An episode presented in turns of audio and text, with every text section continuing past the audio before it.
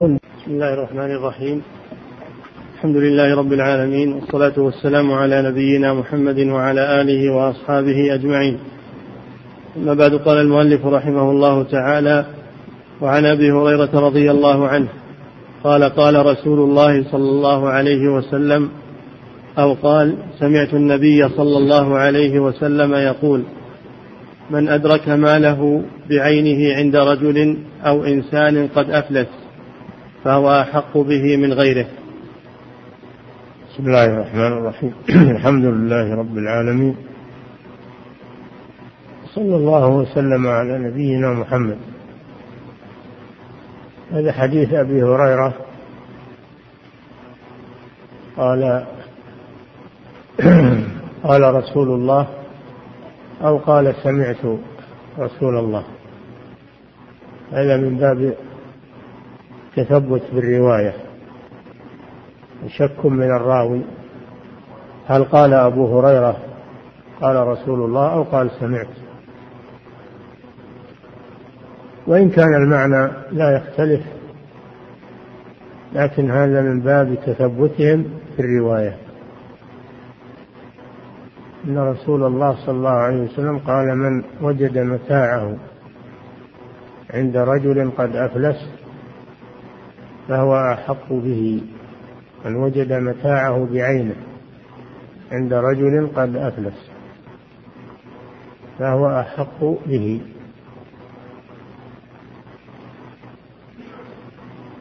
المفلس هو الذي ديونه أكثر من ماله هذا هو المفلس الذي ديونه أكثر مما عنده. فإذا طالب الغرماء بحقوقهم فإن الحاكم يحجر عليه يحجر عليه التصرف في ماله من أجل حقوق الغرماء. هذا هو المفلس. سمي مفلسا لأنه صار يتعامل بالفلوس. من الفقر. فإذا حجر عليه فمن وجد متاعه عنده بعينه كأن يكون باع عليه سلعة باع عليه سلعة ولم يقبض ثمنها. أو كان عنده وديعة. وديعة لشخص. فإن الغرماء لا حق لهم في هذه العين بل ترد على صاحبها. وهذه مسألة هذه عند الفقهاء مسألة الظفر. مسألة الظفر.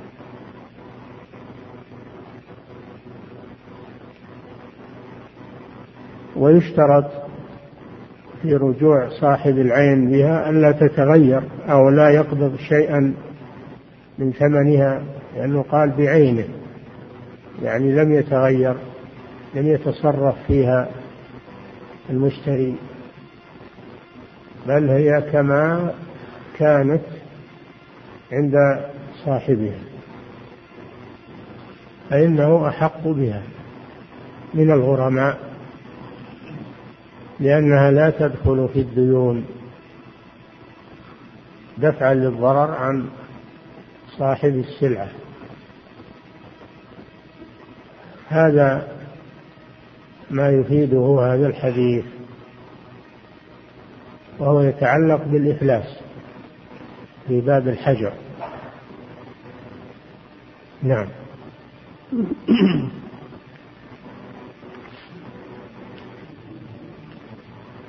وعن جابر بن عبد الله رضي الله عنهما قال جعل وفي لفظ قضى النبي صلى الله عليه وسلم بالشفعة في كل ما لم يقسم فإذا وقعت الحدود فإذا؟ وقعت الحدود نعم.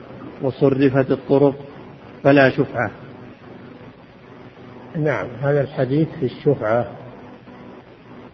والشفعة معناها انتزاع الشريك لحصة شريكه إذا باعها. كان يكون شريكان في أرض أو في مزرعة أو في بيت فيبيع أحد الشركاء نصيبه. يبيع أحد الشركاء نصيبه على أجنبي. فإن شريكه الذي لم يبع نصيبه يأخذ هذه الحصة بثمنها الذي باعها به دفعا للضرر عنه لئلا يدخل عليه من لا لئلا يدخل عليه من يتضرر به. وهذا من محاسن هذا الدين ودفع الضرر عن الناس. الشفعة تدفع الضرر عن الشريك لئلا يدخل عليه شريك لا يتوافق معه. هذا معنى معنى الشفعة. فيعطي المشتري الثمن الذي دفعه وتصير الحصة له يضمها إلى نصيبه. هذا معنى الشفعة. نعم. قال جعل وفي لفظ قضاء وقوله فيما لم يقسم. دل على أنه لو قسم الملك وعرف كل نصيبه ثم إن أحد الشركاء باع أنه ليس لشريكه أن يشفع عليه. لأنه لا ضرر عليه. الضرر عليه فيما لا فيما لم يقسم. أما إذا قسم وصار نصيب كل واحد منهما منفردا عن الآخر فلا ضرر عليه لأن المشتري يكون جارا له وليس شريكا له. وبماذا تحصل القسمة؟ قال إذا وقعت الحدود عن المراسيم وصرفت الطرق طرق الأملاك وصار لكل لكل نصيب طريقه الخاص. حينئذ لا ضرر لأن شريكه الذي كان شريكا له أصبح جارا له. وليس شريكا فإذا باع نصيبه فإن جاره لا يشفع عليه.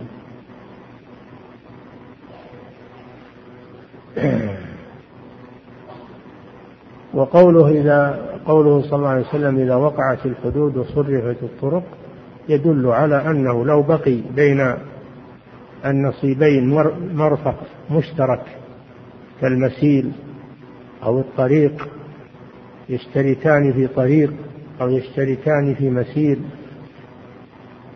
فإن لي فإن لشريكه أو لجاره الشفعة لأنه لم يستقل ملك كل واحد منهما عن الآخر. فقد يحصل نزاع في الطريق المشترك أو في المسيل المشترك أو في البئر المشترك. يحصل نزاع. دفعا للضرر. فإن للجار الذي يشترك مع جاره في مرفق من المرافق له أن يشفع. لأنها لم تصرف الطرق بمعنى أنه لم يكن لكل نصيب طريقه الخاص المستقل. وهذا هو القول الصحيح في المسألة أنه إذا كان بين الجيران إذا كان بين الجيران مرفق مشترك بينهما وباع أحدهما فإن لجاره أن يشفع عليه دفعا للضرر. الذي يلحقه في هذا المرفق المشترك. نعم. وعن عبد الله بن عمر رضي الله عنه. دل الحديث ودل الحديث على أن المنقولات المنقولات المشتركة ليس فيها شبهة. كالسيارة مثلا أو الطعام أو الأقمشة والبضائع إذا كانت مشتركة وباع أحد الشركاء أنه لا شفعة لشريكه عليه لأن هذا شيء غير ما توضع له الحدود وتصرف له الطرق فالمنقولات المشتركة ليس فيها شفعة لأنها لا ينطبق عليها الحديث. فإذا وضعت الحدود صرفت الطرق إنما هذا خاص بالعقارات من أراض أو مزارع أو بيوت. نعم. وعن عبد الله بن عمر رضي الله عنهما قال أصاب, أصاب عمر أرضا بخيبر. فأتى النبي صلى الله عليه وسلم يستأمره فيها. فقال يا رسول الله إني أصبت أرضا بخيبر لم أصب مالا قط هو أنفس عندي منه فما تأمرني به؟ فقال إن شئت حبست أصلها وتصدقت بها. قال فتصدق بها عمر غير أنه لا يباع أصلها ولا يوهب ولا يورث. قال فتصدق عمر في الفقراء وفي القربى وفي الرقاب وفي سبيل الله وابن السبيل والضيف. لا جناح على من وليها أن يأكل منها بالمعروف أو يطعم أو يطعم صديقا غير متمول فيه وفي لفظ غير متأثل نعم هذا الحديث في الوقف. هذا الحديث في الوقف. والوقف هو تحديث الأصل وتسجيل المنفعة. هذا هو الوقف. وتحديث الأصل حيث لا يباع ولا يوهب ولا يورث وإنما يبقى ولا ينقل الملك فيه. هذا معنى الوقف لأنه موقوف من نقل الملك فيه. وهذا جائز في الإسلام بل هو مشروع ومستحب لأنه من فعل الخير. فالوقف مستحب في الإسلام لأنه من فعل الخير ومن التعاون على البر والتقوى. ومنفعة المسلمين. وقد قال صلى الله عليه وسلم إذا مات ابن آدم انقطع عمله إلا من ثلاث صدقة جارية. الصدقة الجارية هي الوقف لأنها يستمر نفعها ويجري بعد موت صاحبها. أو علم ينتفع به أو ولد صالح يدعو له الشاهد الأول. صدقة جارية. ولم يكن أحد من أصحاب رسول الله صلى الله عليه وسلم له مال إلا وقف كما في الأثر وذلك لعلمهم بأهمية الوقف وفائدته. فهذا عمر رضي الله عنه عمر بن الخطاب رضي الله عنه أصاب أرضا بخيبر. خيبر هي بلاد زراعية تقع شمالي المدينة. وكان يسكنها اليهود. كان اليهود يسكنونها. وجلى إليهم بعض من كان في المدينة. اجتمعوا في خيبر. غزاهم رسول الله صلى الله عليه وسلم السنة السابعة من الهجرة بعد صلح الحديبية. غزاهم رسول الله صلى الله عليه وسلم حاصرهم وانتهى الأمر بانتصار المسلمين على اليهود واستيلائهم على خيبر. وهي أرض زراعية ذات نخيل أرض مثمنة. فأصاب عمر رضي الله عنه أرضا منها نفيسة. هي أنفس أموال عمر. فجاء يستشير النبي صلى الله عليه وسلم ماذا يصنع فيها. لأن عمر يريد أن يتقرب بها إلى الله. هذا فيه دليل على أن المسلم يتقرب إلى الله بأحسن ما عنده. وأفضل ما عنده. قال تعالى لن تنالوا البر حتى تنفقوا مما تحبون. قال تعالى ويطعمون الطعام على حبه مسكينا ويتيما وأسيرا. إنما نطعمكم لوجه الله.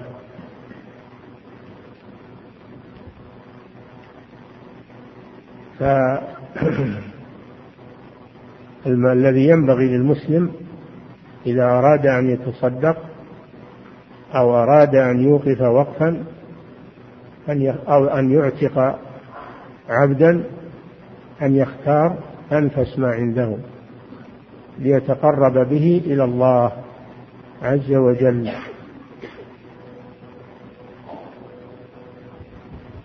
وفيه استشارة أهل العلم فإن عمر أتى يستشير النبي صلى الله عليه وسلم. فهذا فيه مشروعية استشارة أهل العلم وأخذ رأيهم فيما فيه النفع والخير وأن الإنسان لا يعمد على رأيه بل يستشير أهل العلم. حتى ولو كان عالما فإن عمر رضي الله عنه كان من أكبر العلماء ولكنه استشار من هو أعلم منه. قال تعالى وفوق كل ذي علم عليم. فحتى العلماء يستشيرون من هو أعلم منهم. فكيف بالعامة والجهال؟ فالنبي صلى الله عليه وسلم أرشده إلى أن يوقفه. أرشده إلى أن يوقفها أن يتصدق بها يعني صدقة جارية. إن شئت حبست أصلها وتصدقت بها. حبست يعني أوقفت. هذا معنى حبست. ولهذا يعرفون الوقف بأنه تحبيس الأصل وتسبيل المنفعة. هذا مأخوذ من هذا الحديث. إن شئت حبست أصلها وتصدقت بها أي بغلتها. هذا تسبيل المنفعة. هذا هو تسبيل المنفعة.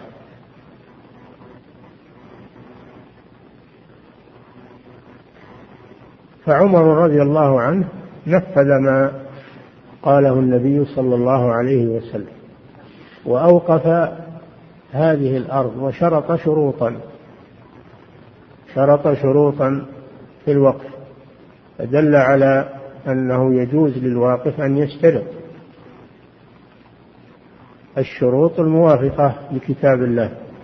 لا يشترط شروطا مخالفة لكتاب الله إنما يشترط ما يوافق كتاب الله وسنة رسوله. شرط شروطا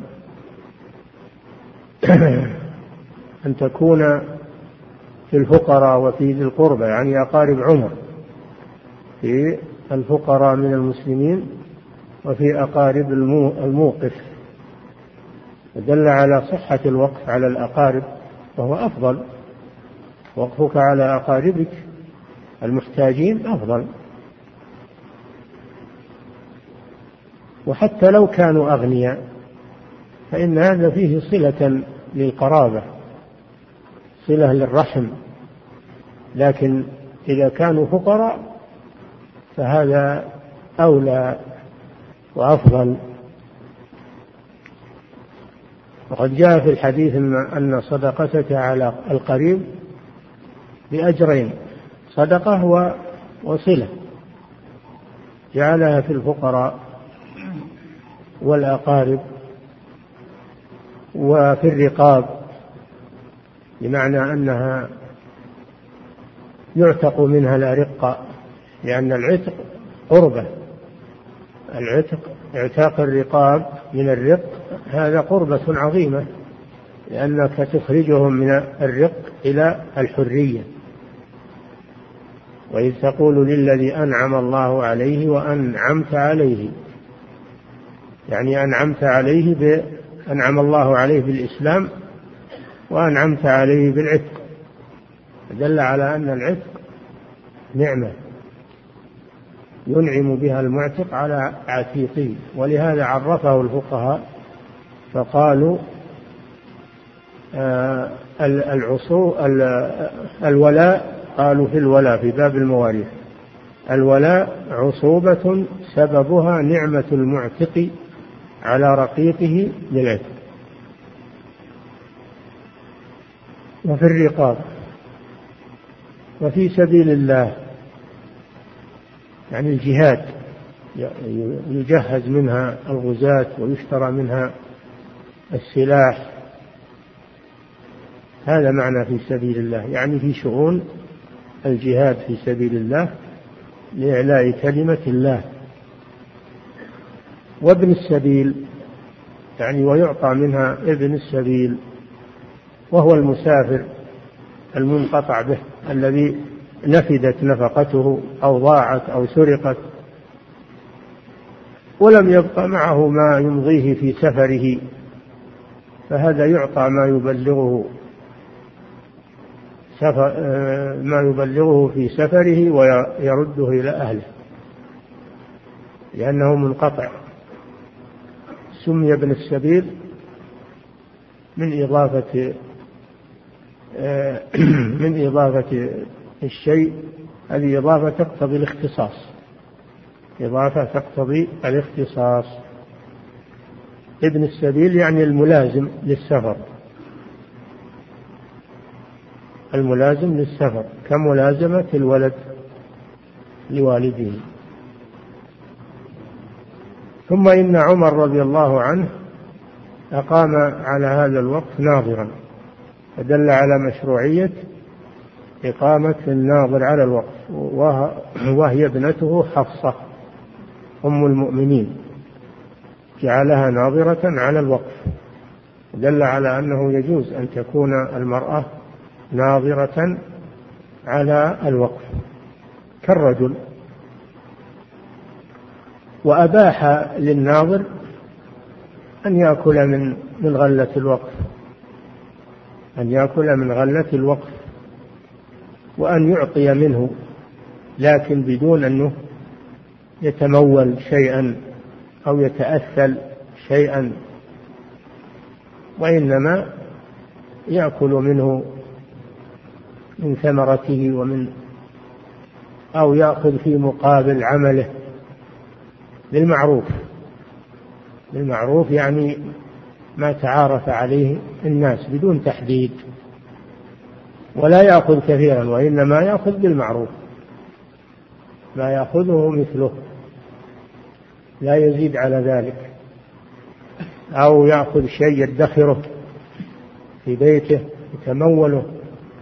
هذا لا يجوز. وإنما يأخذ شيئا يأكله ويدفع به حاجته أو يكون في مقابل في مقابل تعبه. فهذا حديث عظيم في باب الوقف. دل على مشروعية الوقف وأنه أشار به رسول الله صلى الله عليه وسلم دل على فضيلة الوقف. وفيه أنه ينبغي للموقف والمتصدق أن يختار أفضل ما عنده لأنه يكون دليلا على إخلاصه لله ويكون أيضا نفعه أكثر. يكون نفعه أكثر من المال آه الذي آه فيه نقص أو فيه رداءة. وفيه استشارة أهل العلم وأن المشورة أمر مطلوب بين المسلمين وشاورهم في الأمر. الله قال لرسوله صلى الله عليه وسلم مع أنه ينزل عليه الوحي. قال له وشاورهم في الأمر. وأثنى الله على المؤمنين فقال وأمرهم شورى بينهم. التشاور أمر مطلوب. للمسلم. والعقلاء العقلاء لا لا يستقلون أو يحتقرون المشورة. شاور سواك إذا نابتك نائبة يوما وإن كنت من أهل المشورات. فالمسلم لا يحتقر المشورة في الأمور المهمة. ولو كان هو من أهل الخبرة ومن أهل العلم فقد يخفى عليه شيء.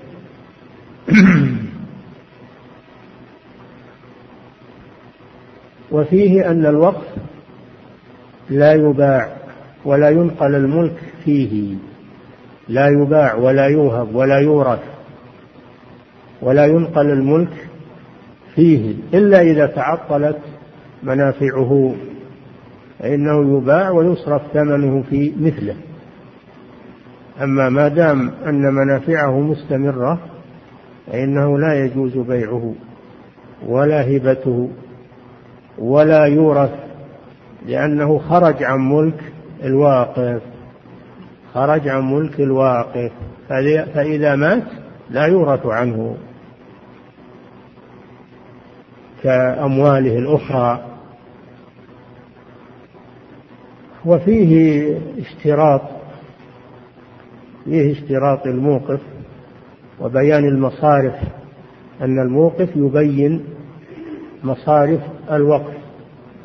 له ذلك وإن لم يبين فإنه يصرف يصرف للمحتاجين والفقراء والمساكين. يصرف للفقراء والمساكين إذا لم يبين المصرف.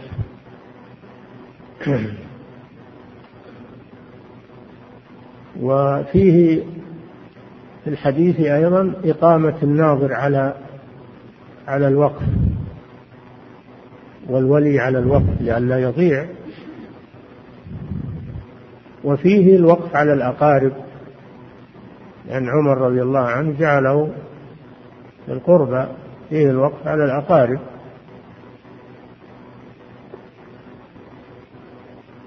وفيه أن الناظر على الوقف يسمح له بأن يأكل منه قدر حاجته ولا يزيد ولا يدخر شيئا لا يدخر شيئا منه يتموله ويتأثله وإنما شيء يوكل في وقته.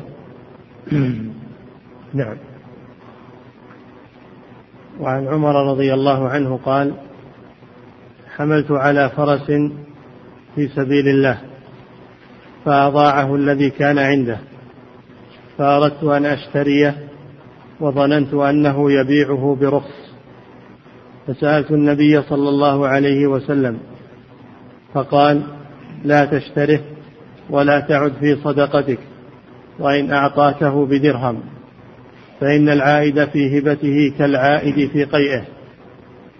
وعن ابن عباس رضي الله عنهما أن رسول الله صلى الله عليه وسلم قال العائد في هبته كالعائد في قيئه. العائد في هبته كالعائد في قيئه. نعم. وفي لفظ فإن الذي يعود في صدقته كالكلب يقيء ثم يعود في قيئه. نعم. وهذا الحديث أيضا عن عمر بن الخطاب رضي الله عنه قال حملت على فرس. يعني أعطيت الفرس لمن يغزو عليه في سبيل الله عز وجل. فهذا فيه الإنفاق في سبيل الله إنفاق الخيل والإبل والسلاح والعتاد. فهذا من والله جل وعلا يقول جاء جاهدوا بأموالهم وجاهدوا بأموالهم وأنفسهم في سبيل الله. فالجهاد يكون بالمال كما يكون بالنفس. هذا عمر حمل غازيا حمل غازيا على فرس.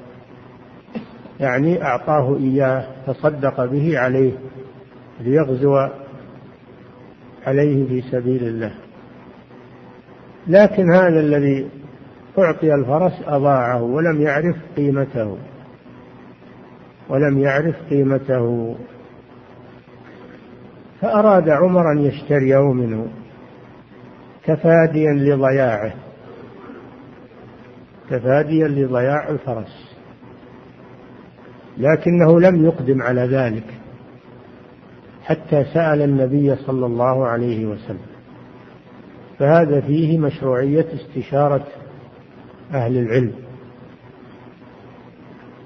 قبل أن يقدم الإنسان على شيء فإنه يستشير أهل العلم. لئلا يخطي في تصرفه. فالمشورة مشورة أهل العلم فيها تسديد فيها خير. والعالم يتنبه لشيء لم يتنبه له السائل. استشار عمر رسول الله صلى الله عليه وسلم. الرسول صلى الله عليه وسلم نهاه نهاه عن اشترائه ولو باعه بدرهم فدل على أن من تصدق بصدقة. سواء كانت صدقة واجبة كالزكاة والكفارة أو صدقة مستحبة فإنه لا يجوز له أن يسترجعها.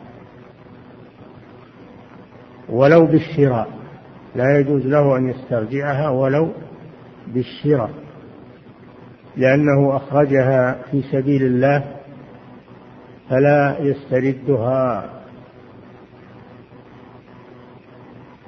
فيتركها يبيعها على غيره. ولو كانت رخيصة فإنه لا يشتريها. قطعا للعود في الهبة. فلا يجوز العود في الهبة إذا قبضت. الهبة إذا قبضت لا يجوز للواهب أن يعود فيها حتى ولو بالشراء. حتى ولو بالشراء كيف بغيره؟ ثم إن النبي صلى الله عليه وسلم ضرب مثلا منفرا من هذا العمل فقال إن العائد في هبته كالعائد في قيئه وهل أحد يعود في قيئه وهو ما استفرغ من معدته؟ ما تكرهه النفوس. تشمئز منه إن أحد يأكل قيئه.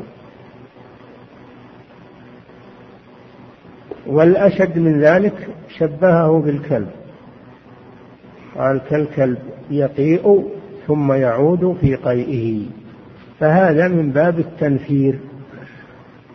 هذا من باب التنفير عن هذا العمل. حيث إن النبي صلى الله عليه وسلم شبهه بالذي يأكل القيء بعدما استفرغه من معدته وهذا تنفر منه الطباع ولا يقدم عليه إلا الكلب. ما يقدم عليه إنسان وإنما يقدم عليه الكلب الذي هو من أخس الحيوانات.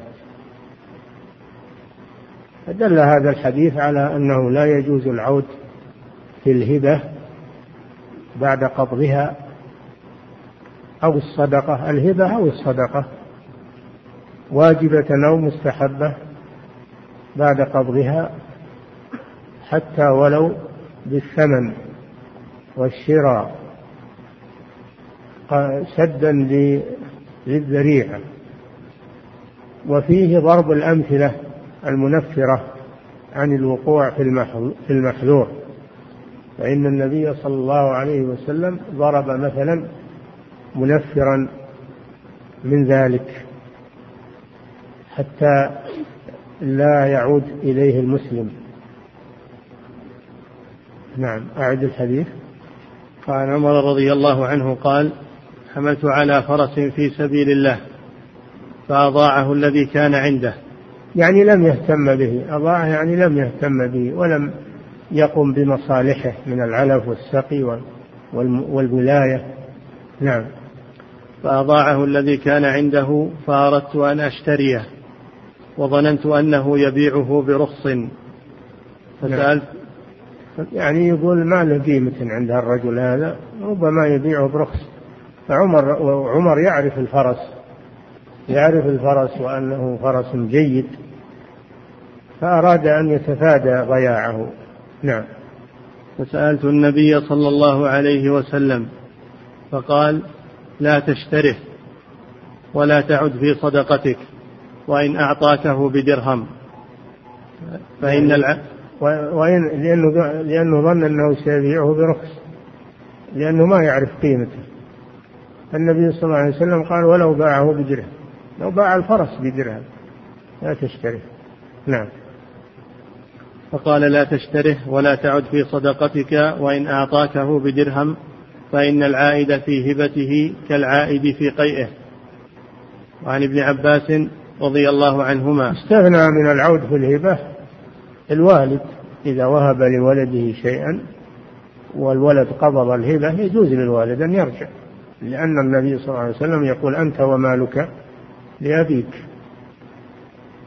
فله أن يرجع الوالد له أن يرجع في هبته لولده. وأحيانا يجب عليه الرجوع إذا وهب لبعض أولاده دون بعض كما يأتي في حديث النعمان بن بشير يجب عليه الرجوع ولا يعطي بعضهم ويترك بعضا. فالوالد له خاصية. نعم. وعن ابن عباس رضي الله عنهما أن رسول الله صلى الله عليه وسلم قال العائد في هبته كالعائد في قيئه وفي لفظ فإن الذي يعود في صدقته كالكلب يقيء ثم يعود في قيئه. يعني العود لا يجوز سواء في الصدقة واجبة أو مستحبة أو في الهدية والهبة. إذا قبضت إذا قبضت فلا يجوز للواهب والمهدي والمتصدق أن يرجع فيها ولو بالثمن ولو بالثمن لا يشتريها لأنه تركها لله عز وجل فلا تعود إليه. نعم. وعن النعمان بن بشير رضي الله عنهما قال تصدق علي أبي ببعض ماله فقالت أمي عمرة بنت رواحة لا أرضى حتى تشهد رسول الله صلى الله عليه وسلم. فانطلق أبي إلى رسول الله صلى الله عليه وسلم ليشهده على صدقتي. فقال له رسول الله صلى الله عليه وسلم أفعلت هذا بولدك كلهم؟ قال لا. قال اتقوا الله واعدلوا في أولادكم. فرجع أبي فرد تلك الصدقة. وفي لفظ فلا تشهدني إذن فإني لا أشهد على جور. وفي لفظ فأشهد على هذا غيري. نعم. هذا الحديث عن النعمان بن بشير بن سعد بشير بن سعد رضي الله عنهما هو وأبوه صحابيان وأمه عمرة بنت رواحة أخت عبد الله بن رواحة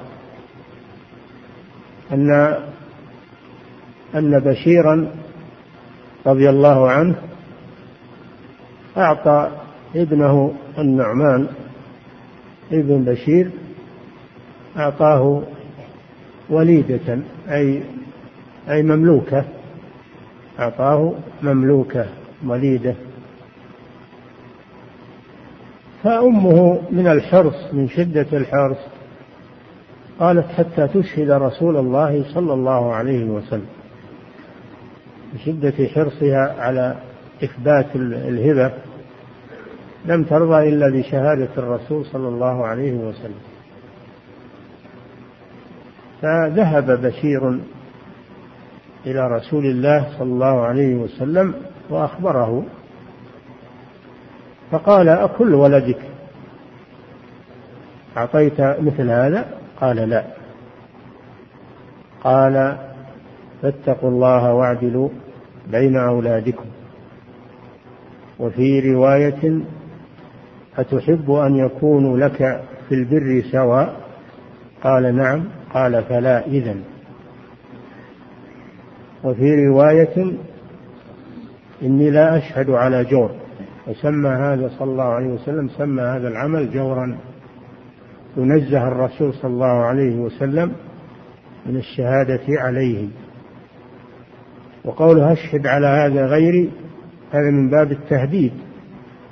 لا من باب أنه إذا أشهد غير الرسول أن هذا يصح ولكن هذا من باب التهديد تهديد عن هذا العمل. فهذا الحديث فيه مسائل. فيه أنه لا ينبغي للإنسان أنه يتشدد في الأمور. فإن عمرة تشددت في هذا الأمر فكانت النتيجة عكس ما تريد. كانت النتيجة عكس ما تريد. وفيه آه، فيه الرجوع إلى أهل العلم. فإن بشيرا رجع إلى رسول الله صلى الله عليه وسلم. وفيه وجوب العدل بين الأولاد بأن لا يعطي بعضهم ويحرم البعض الآخر بل عليه أن يعطيهم كلهم أو أن يمنعهم كلهم. حتى لا تحصل حزازات بين الأولاد وقطيعة رحم وسوء تفاهم فيجب على الوالد أن يعدل بين أولاده. قالوا حتى في القبلة. حتى في القبلة ما يقبل بعضهم يترك البعض الآخر. لأنه يعني يوجد في أنفسهم شيء من الحرج. فيعدل بين أولاده. وهذا شيء يغفل عنه كثير من الناس مع أولادهم. فلا يعدلون بينهم. فلذلك كثرت آه كثرت الشحنة والتباغض بين الأولاد بسبب تصرف بعض الآباء. فيجب على الوالد أن يعمل الأسباب التي تزيل الحقد من بعض الأولاد على بعض وأن يربيهم على المحبة فيما بينهم و أن يربيهم على التعاون فيما بينهم ولا يخصص بعضهم على بعض بعطية أو بحب يعني كونه يحب بعض الأولاد أكثر ما يلام على هذا لأن هذا من عمل القلب لكن لا يعمل شيء باختياره مثل تقبيل بعضهم وترك البعض الآخر أو أنه يجيب بعضهم يجلسه بجنبه. ويترك الآخرين أو يسأل أحدهم عن حاله يحتفي به ولا يكلم الآخرين ولا يسأل عنهم. كل هذه أمور تربي تسبب أو تربي في الأولاد البغضاء فيما بينهم.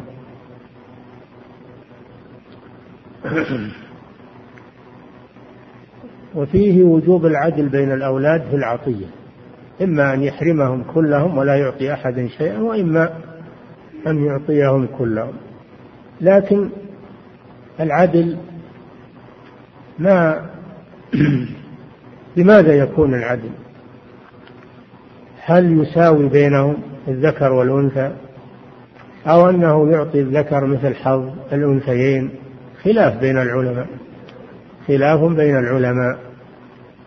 فبعض العلماء وعليه المذهب عند الحنابلة أنه يعطي الذكر مثل حظ الأنثيين كما في الميراث ابتداء بقسمة الله سبحانه وتعالى هذا هو العدل.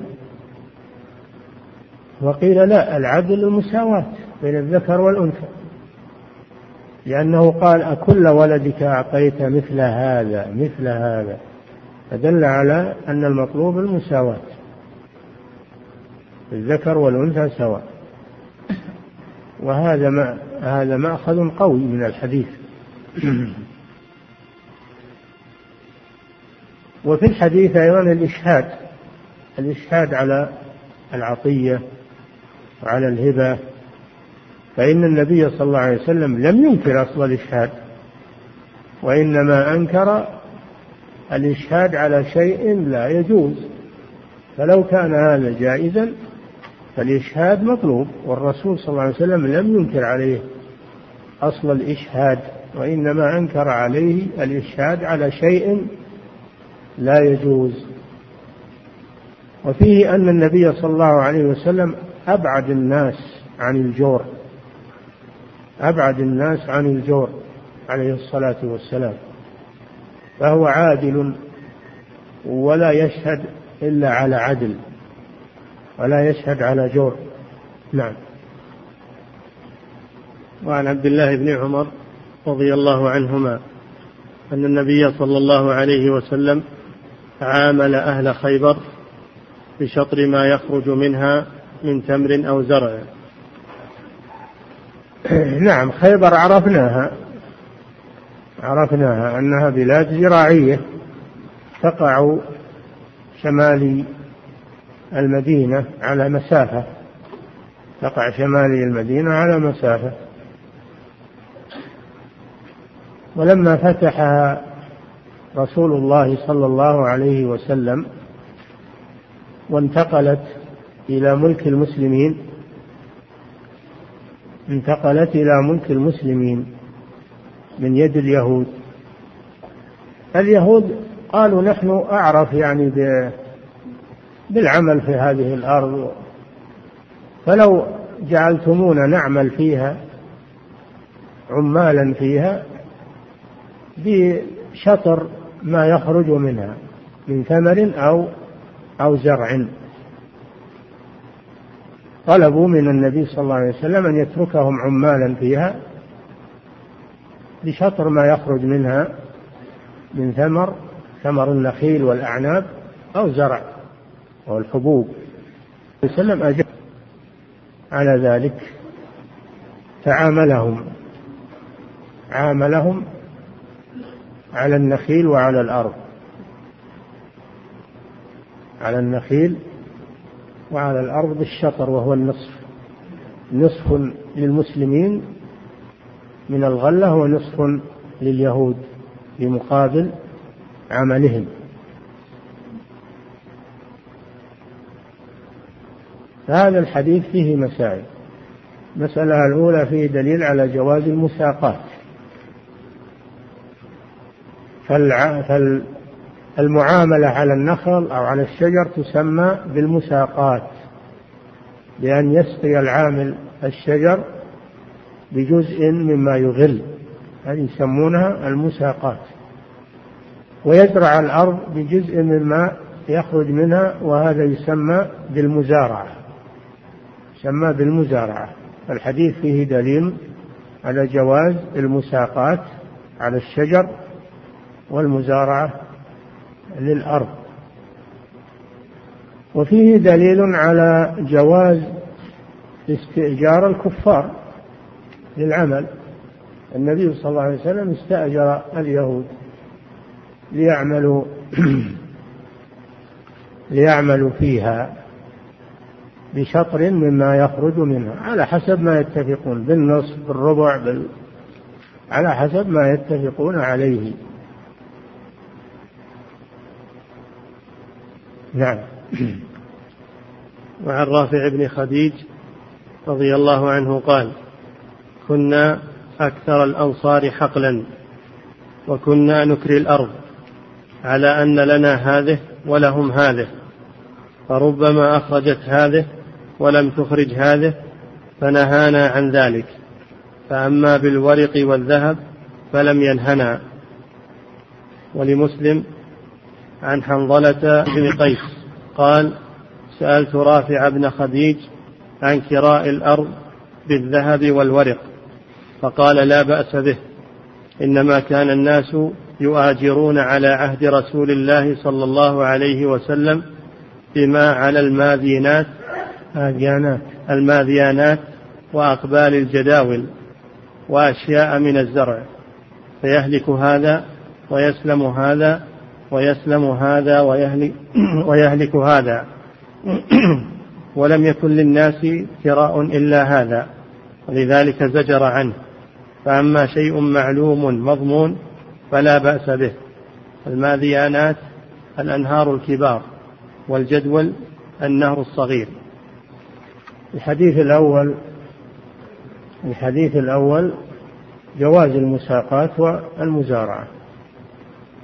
ولكن جاءت أحاديث تنهى عن كراء الأرض تنهى عن كراء الأرض وعن المزارعة.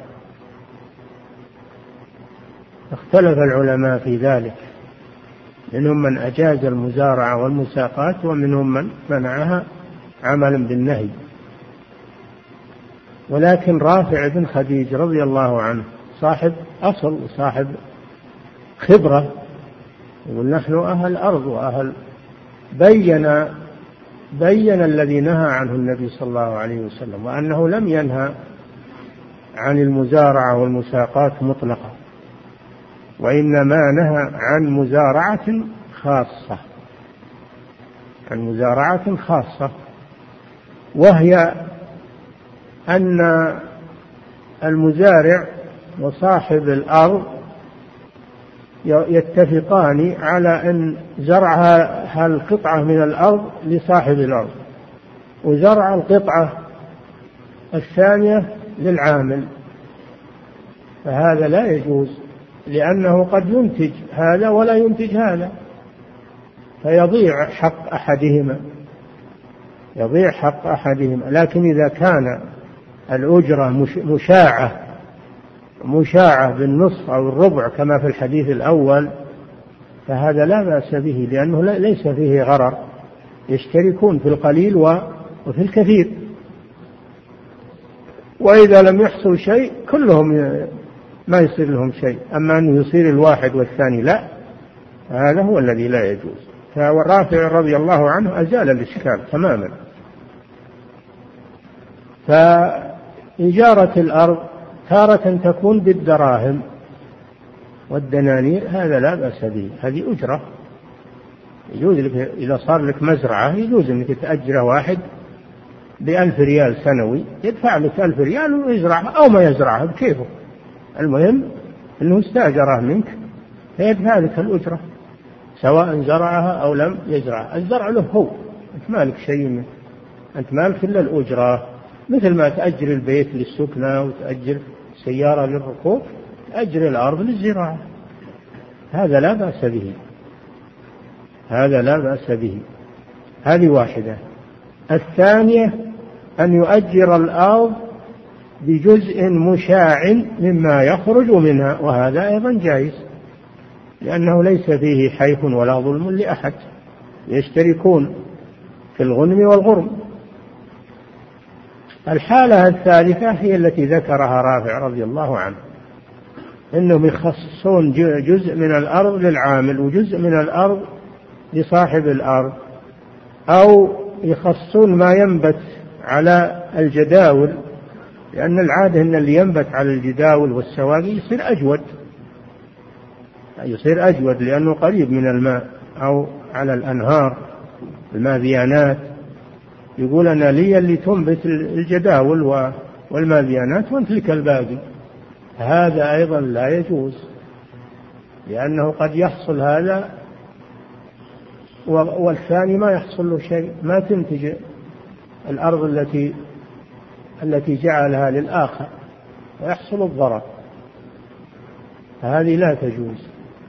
هذا هو الذي نهى عنه الرسول صلى الله عليه وسلم فيما فيه من الضرر.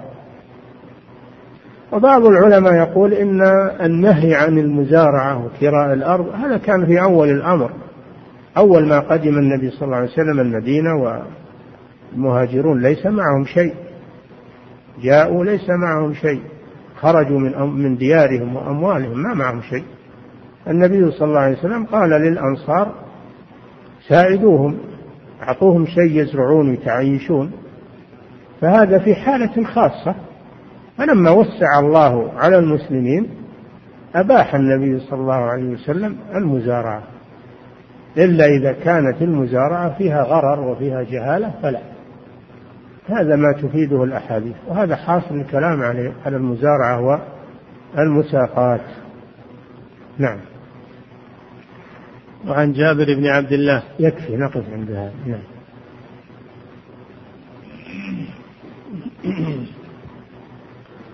يقول فضيلة الشيخ وفقكم الله بعض الناس يقع في بعض المعاملات المالية ولا يحب أن يسأل أهل العلم خشية أن يقول المفتي هذه المعاملة حرام فلذلك لا يسأل ويرى أن السؤال تشدد وربما استدل على ذلك بأن عمرة بنت رواحة لما أرجعت زوجها إلى الرسول صلى الله عليه وسلم حصل نقيض مقصودها.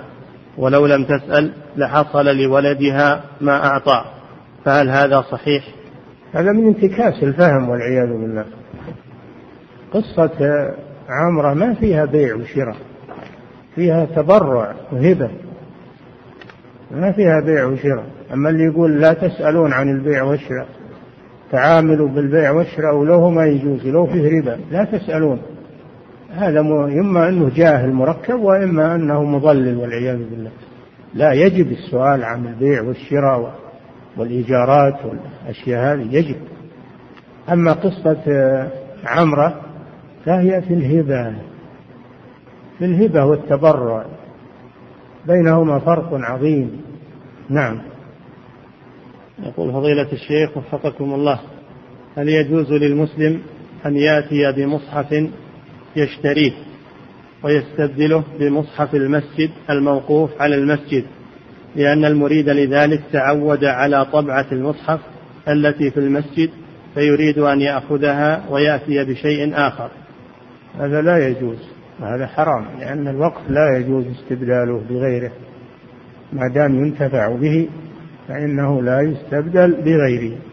ولماذا أخونا هذا ما يروح للمكتبات ويشري المصحف اللي هو يبي ليش يروح للمسجد نعم. يقول فضيلة الشيخ وفقكم الله اشتريت هدية لأحد الأصدقاء نعم. ولم أعطها إياه فهل لي أن أرجع فيها الآن؟ نعم.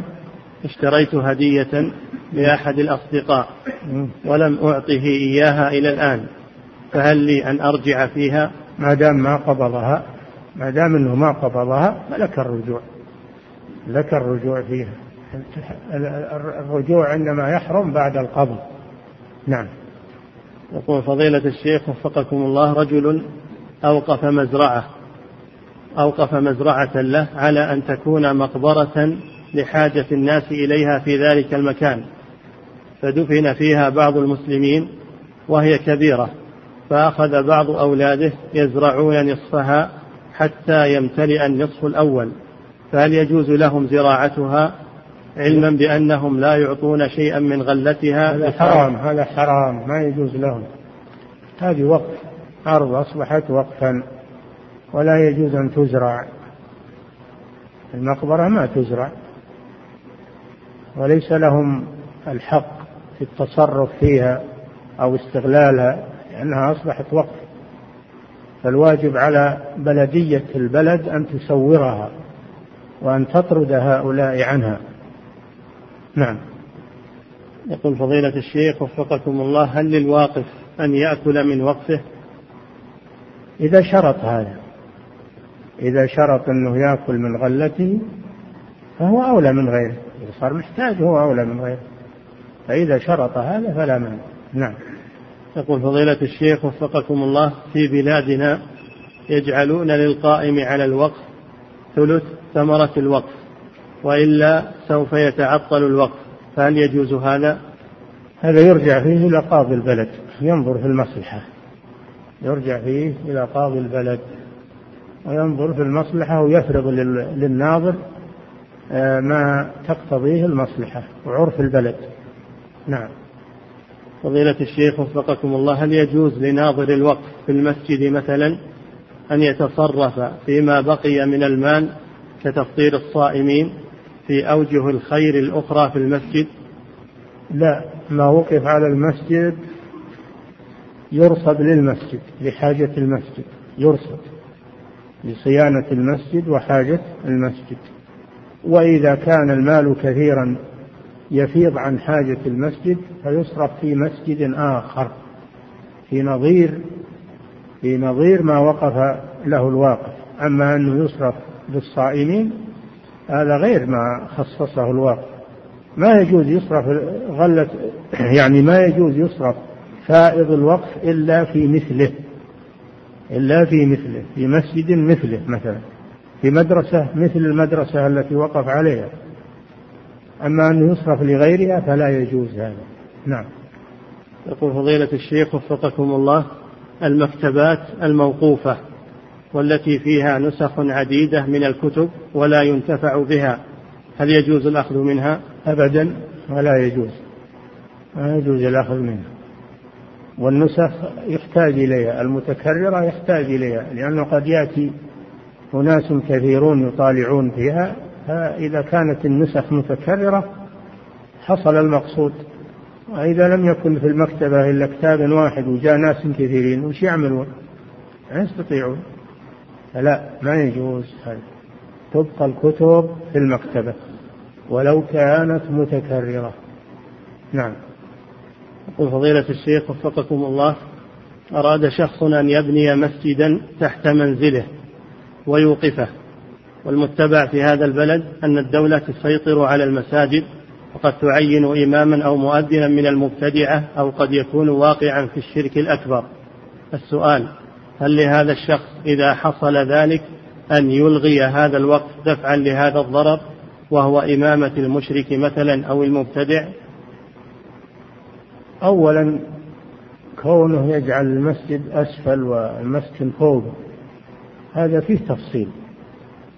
إن كان يبي عمر أرض ويجعل مسجد حذر وبيت فوق هذا ما يجوز ابتداء.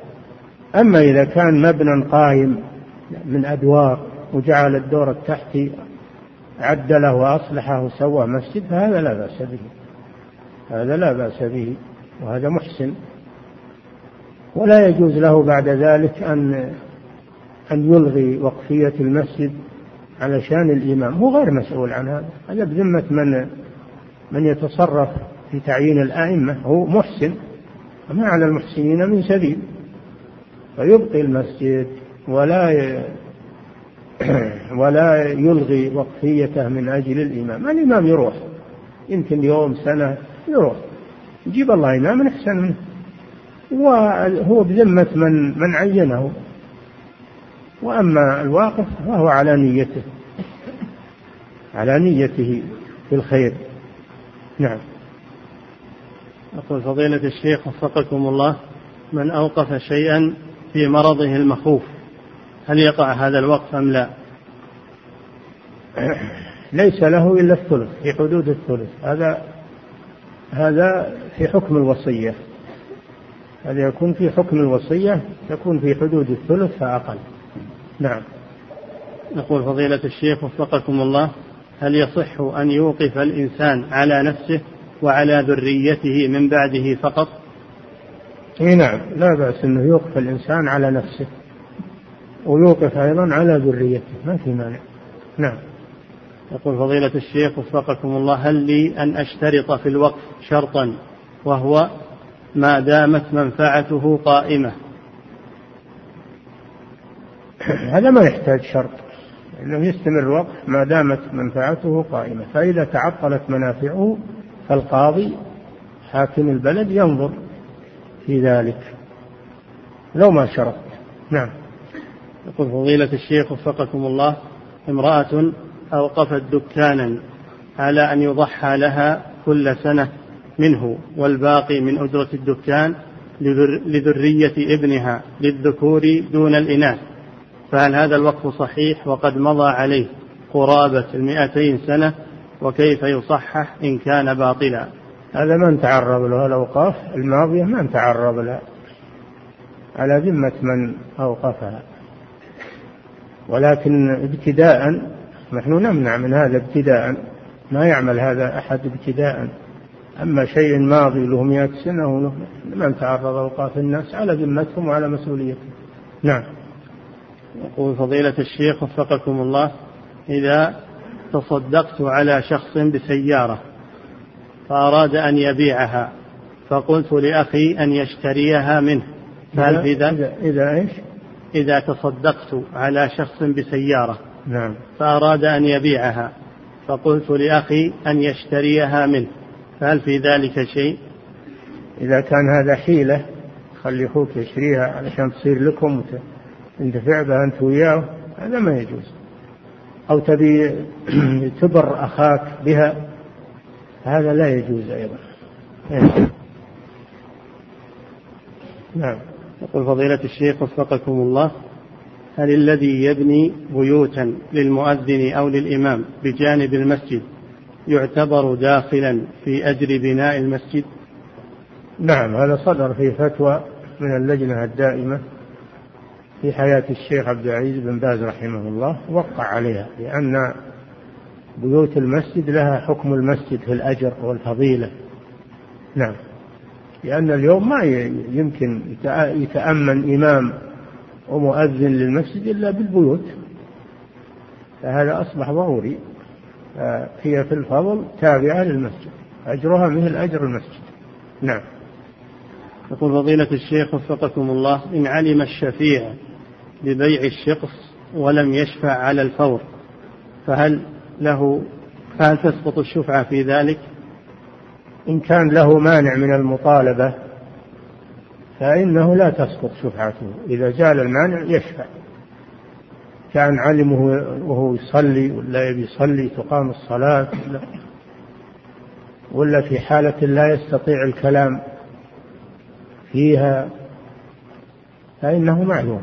أما إذا علم بالبيع وليس هناك مانع من المطالبة بالشفعة وتركها فإنها تسقط.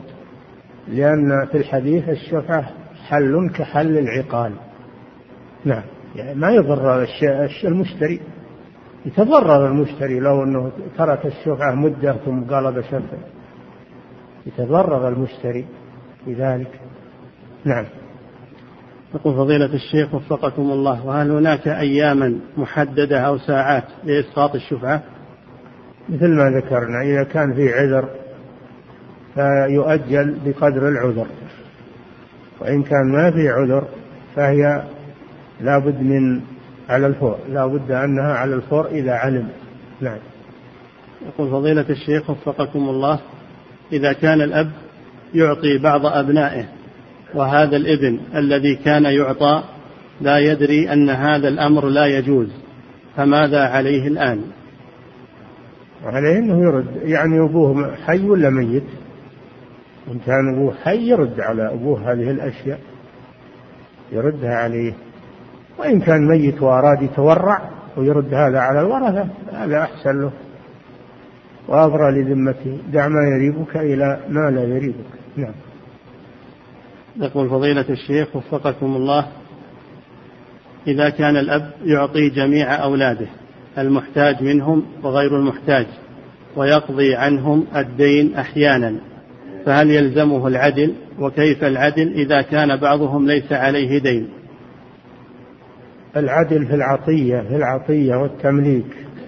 أما النفقة فيعطي كل واحد قدر حاجته. ولو كان بعضهم أكثر حاجة ما يخالف. النفقة ما يشترط فيها العدل بل العدل أنه يعطي كل واحد قدر حاجته. ليست نفقة الكبير مثل نفقة الرضيع اللي يرضع. فالعدل أنه يعطي كل واحد قدر حاجته فقط. واللي يحتاج زواج زوجة ولا يلزم أنه يوفر للثاني صداق ويكتبه ويحبسه لا. هذا من النفقة الزواج من النفقة. يزوج المحتاج للزواج والذي لم يحتج إلى الزواج لصغره ليس له شيء. فالنفقة ليس فيها عدل بمعنى المساواة وإنما فيها إعطاء كل واحد قدر حاجته. وتختلف حوائج الأولاد الكبير والصغير. وش الباقي؟ باقي السؤال.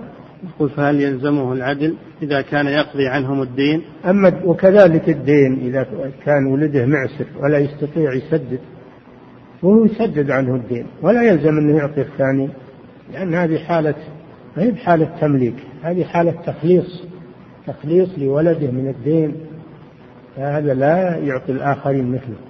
إلا إذا كانوا مدينين ولا يقدرون يسدد عنهم مثل ما يسدد عن الآخر. أما إذا كان أحدهم غني ويقدر يسدد واحد فقير ومطالب ومضايق فإنه يسدد عنه ولا يسدد عن الآخر الغني. نعم.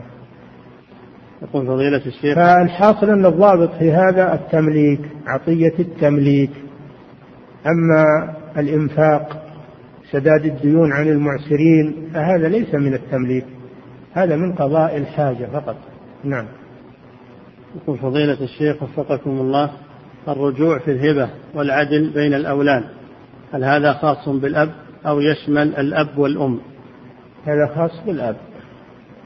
هذا خاص بالأب. نعم. يقول فضيلة الشيخ وفقكم الله ذكرتم في الدرس أنه لا بد من الاستشارة وطلب الرأي مع من هو أعلم وقلت والعلماء يستشيرون من هو أعلم. فمن هو الذي أعلم من العلماء؟ اللي هو أعلم. نعم. يقول فضيلة الشيخ وفقكم الله إذا كان الشخص إذا كان الشخص في بيت نعم. مع, مع إخوانه نعم. إذا كان شخص في بيت مع إخوانه نعم. فهل يجب عليه العدل بين أبنائه وأبناء إخوانه أيضا؟ لا. إذا ما هم بأولاد له ما ما يلزمه العدل. ما يسويهم بأولاده. لكن سواهم من باب الإحسان. طيب أما الوجوب لا. نعم. يقول فضيلة الشيخ وفقكم الله إن أبي قد أعانني في زواجي وجاءتني إعانات فأخذ بعضها بدون علمي وأنا الآن قد علمت عنها فهل لي أن أطالبه بها مع العلم بأنني محتاج ولم أتزوج بعد؟ لا يجوز لك تطالب والدك. ولا يسمع لك دعوة على والدك. حتى لو رحت تشتكيه ما يشكى لك والقاضي ما يستمع لدعواك على والدك أبدا. نعم. يقول فضيلة الشيخ وفقكم الله أعمل في شركة تبيع منتجاتها على أصحاب البقالات ثم يبيعونها على الناس. والسؤال أننا نعطي أصحاب البقالات هدايا بعضها ثمينة حتى يحبوننا ويتشجعون في بيع منتجاتنا. فهل هذه الهدية رشوة؟ هذه الهدية نعم فيها إضرار بالآخرين بأصحاب المحلات الأخرى. فيها إضرار بأصحاب المحلات الأخرى بحيث أن منتجاتكم مقصورة على أهل هالمحلات فهذا فيه ضرر على المسلمين. نعم. يقول فضيلة الشيخ وفقكم الله هل يجوز الاتفاق على إسقاط خيار المجلس؟ هل؟ هل يجوز الاتفاق على إسقاط خيار المجلس؟ إيه نعم. خيار المجلس حق للاثنين. فمن فإذا أسقطاه سقط أو يخير أحدهما الآخر. إذا أسقطاه سقط وإذا أسقطه أحدهما سقط في حقه وبقي خيار الآخر. نعم. يقول فضيلة الشيخ وفقكم الله هل يصح القول إن التفرق من مجلس العقد مرجعه إلى العرف؟ إي نعم مرجعه إلى العرف. إن كانوا في منزل ففي خروجه من المنزل أو صعوده إلى السطح سطح المنزل. وإن كانوا في سيارة إذا نزل منها إذا نزل من السيارة تفرق. فهو يختلف اختلاف الأمكنة. وإن كانوا في بر فإذا مشى خطوات. إذا قام من المجلس ومشى خطوات. هذا تفرق نعم. يقول فضيلة الشيخ وفقكم الله والدتي أقرضتني مالا لفتح مشروع تجاري وأنا وأنا وأنا الأكبر من أولادها وبقية إخواني صغار لم يبلغوا سن ولم يبلغوا لم يبلغوا سن الرشد. فهل فعل والدتي من إقراضي دون إخوتي فيه حرج؟ الإقراض ما يدخل في العطية الإقراض أنت تبي ترجعه. أنت تبي ترجع القرض. هذا ما هو من العطية. هذا من القارض وأنت تبي ترجع القارض فلا ضرر في ذلك. نعم. يقول فضيلة الشيخ وفقكم الله ما حكم فتح محل تجاري باسم شخص آخر كقريب أو أخ؟ حيث إنني موظف ولا يسمح لي بذلك. لا يجوز هذا. ما دام ما يسمح لك ما يجوز الكذب والاحتيال على ولي, على ولي الأمر. هذا معصية لولي الأمر. لأن له ولي الأمر له ملحظ في هذا. يريد أن الموظفين أنهم يتفرغون لأعمالهم الوظيفية. وأيضا علشان الناس ما يحابونهم. لأنهم موظفين علشان يخلصون معاملاتهم. وولي الأمر له ملحظ حسن في هذا. فإما أن تختار الوظيفة وإما أن تختار العمل الحر. أما أنك تجمع بينهم فهذا معصية لولي الأمر ولا يجوز. ولا تجعله باسم غيرك لأن هذه حيلة وكذب. نعم. يقول فضيلة الشيخ وفقكم الله إذا باع رجل هبتي على رجل آخر. إذا إيش؟ إذا باع رجل هبتي على رجل آخر. ثم عرضها ذلك الآخر للبيع في السوق فهل يجوز أن أشتريها؟ ماذا إيش تقول عرض إيش؟ إذا باع رجل هبتي هديتي على رجل آخر م. ثم عرضها للبيع في السوق فهل يجوز لي أن أشتريها؟ لا ما يجوز لك أن تسترجعها لا من الموهوب ولا من غيره لا تعود إليك بحال من الأحوال نعم يقول فضيلة الشيخ وفقكم الله من وهب امرأته صداقا وطلبت الفراق فطلب ماله. من إيش؟ من وهب امرأته صداقا. الصداق ما هو بهبة الصداق واجب على الزوج لزوجة حق للمرأة. وآتوا النساء صدقاتهن نحلة فالصداق حق للمرأة ما هو بهبة نعم. ويقول فضيلة الشيخ وفقكم الله ما الحكم في إعطاء العامل نسبة من الأرباح كالثلث مثلا. ما يصلح هذا. العامل له راتبه. العامل له راتبه. ولا يجوز أنه يصير شريك. الحكومة تمنع من هذا. تمنع أن العامل المستقدم يصير شريك في البيع والشراء. لكن إذا أردت أن تشجعه بأن تعطيه شيئا زيادة على راتبه فهذا لا بأس به أما أنك تجعله شريك معك في المحل فهذا ممنوع نعم يقول فضيلة الشيخ وفقكم الله هل لي حق الشفعة في أرض جاري خصوصا بأنني قد أخبرته إذا أراد أن يبيعها أن يخبر أن يخبرني بذلك قبل. هذه مسألة خصومة هذه مسألة خصومة تراجعون المحكمة فيها. نعم. يقول فضيلة الشيخ وفقكم الله ما هي أفضل الأعمال التي يوقف فيها؟ أعمال البر أعمال البر في كل وقت بحسبه. نعم. تنظر أحسن أحسن أعمال البر في وقتك أو في بلدك وتوقف فيها. لأن هذا يختلف اختلاف الأزمان واختلاف البلدان اختلاف الأحوال. نعم.